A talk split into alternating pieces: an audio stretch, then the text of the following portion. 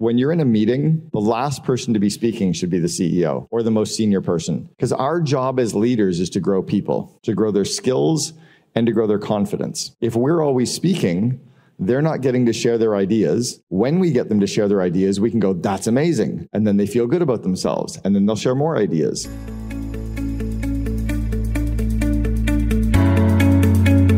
Welcome to the Second in Command podcast, produced by the COO Alliance and brought to you by its founder, Cameron Herold.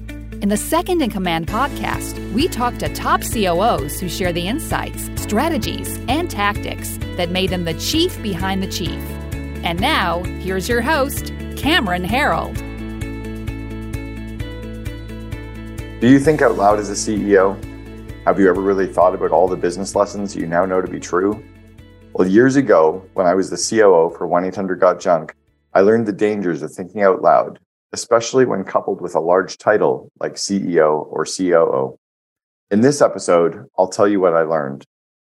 I also spent three months journaling after leaving 1 800 Got Junk and came up with roughly 60 lessons in business that I wish I'd known when I was in the middle of building the companies. I'm going to share some of those lessons with you today. I hope you love this episode as much as I did creating it for you.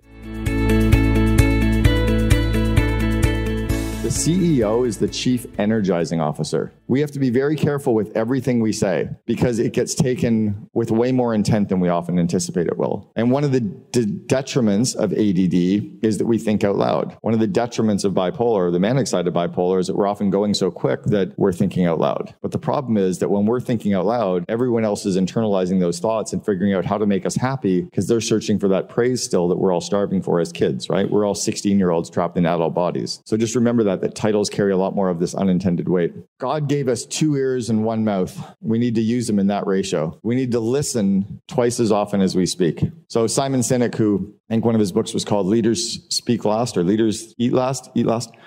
Um, Simon was on our board of advisors. Simon actually flew out to Vancouver to meet Brian and I. He read about us in Fortune magazine and flew to Vancouver from New York to see if it was real.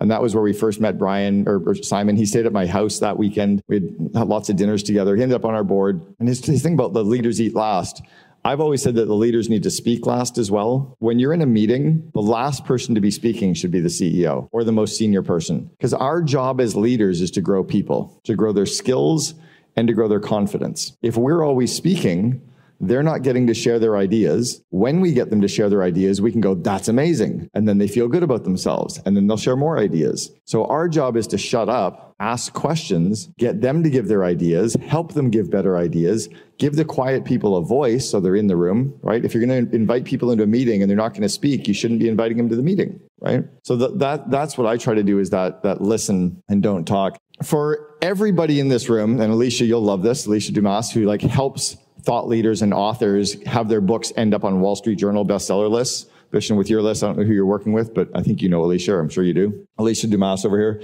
helps a ton of the best authors in the world get their books on the biggest lists in the world. Who here has written a book? Who here has written two books?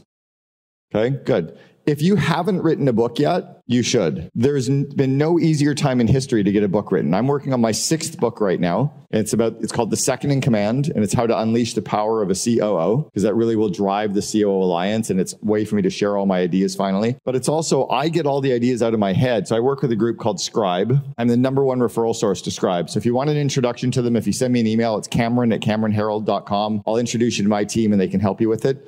It's not cheap. It's about 40,000 to get your book done. But here's how the process works. I do about six hours, six Zoom calls where they ask me questions and I talk and I keep talking and I walk around my home talking and they get all this content transcribed. I send them videos from my speaking events and stuff that I've written and stuff from my coaching calls. They pull all those transcriptions together and they start framing it out into this book. And then they keep asking me questions and I go through and read it. My total time commitment for my CEO COO book will be about 30 hours. My total time commitment for the book Vivid Vision was 18. And it's a really, really good book because they do all the post production and all the pre press and all the rounds of editing. It's all me, it's all my content, it's all my words. But for me to sit down and type it, I suck at typing. I suck at writing. It would take me forever. So, but to get that book out there, that fuels everything, right? That's where my speaking fees went from 3,000 to 40. My coaching fees jumped. My, my My, my brand awareness jumped. It's all become a, because of that. And you can do it in cheaper ways as well, but this is an example of what you can do.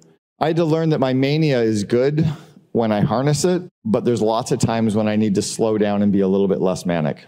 I had to be able to find ways to be a little bit less manic so that my team didn't feel like I was coming at them with 70 ideas.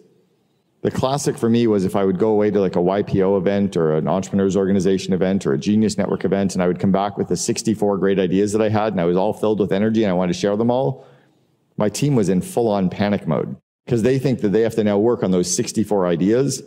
Some of them next week I'll think are terrible ideas, but I just was so excited I had to share them. So by slowing down and being less manic, it allowed me to then work better and better with the team. I had to learn to think before speaking which is really hard when you think out loud, right? So I've often said that for me to have a thought, it needs to come out of my mouth so my ears can hear it, so my brain can have the thought. It's kind of the way my brain works. I don't understand why. People are like, no, it doesn't work that way. No, it really does. You've never been inside my brain. I started brushing my teeth yesterday and I hadn't finished going to the bathroom. My wife looked at me, she goes, Are you fucking kidding? I'm like, I didn't even realize it was happening. I swear to God, literally yesterday. When, like when a, when an ADD brain is, I know that was way too much information. I'm not going to show you a slide of it happening. Um, but when the ADD brain is going, it's hard to unwind that. And so you have to learn how to, to work with that. So I've learned to tell my team now just let me talk. Don't write it all down. When I'm finished talking, I'll tell you what we've summarized or where we've netted out but I'm going to meander a little bit. I need to work through this. Or I'll just say, I'm just thinking out loud right now. Don't, don't take any notes, right? Just let me think. And, and they're learning that. I learned that every single action that we have as a leader has a ripple effect. And it's almost like a big boulder that we drop into a pond. Let's say it's a new project that you're doing. That's like a big boulder. That project is going to have ripples, good ripples and bad ripples. That new team leader that you hire, that new senior person that you bring into the team, is going to have good ripples and bad ripples. And often as leaders, I'll give you an example. Let's say we hire a new VP of technology and we bring this, and all we're worried about is onboarding the new person, making sure they know everybody, making sure they know their job, making sure they know the tools that we use, making sure that they're getting along with everybody. And we're missing all the ripples that are happening. We're missing that the six other directors are still pissed off that they didn't get the job. We're missing that two of the directors don't like that person. We're missing that Two of the directors are worried because they think that this VP of IT is going to fire them and hire their friend.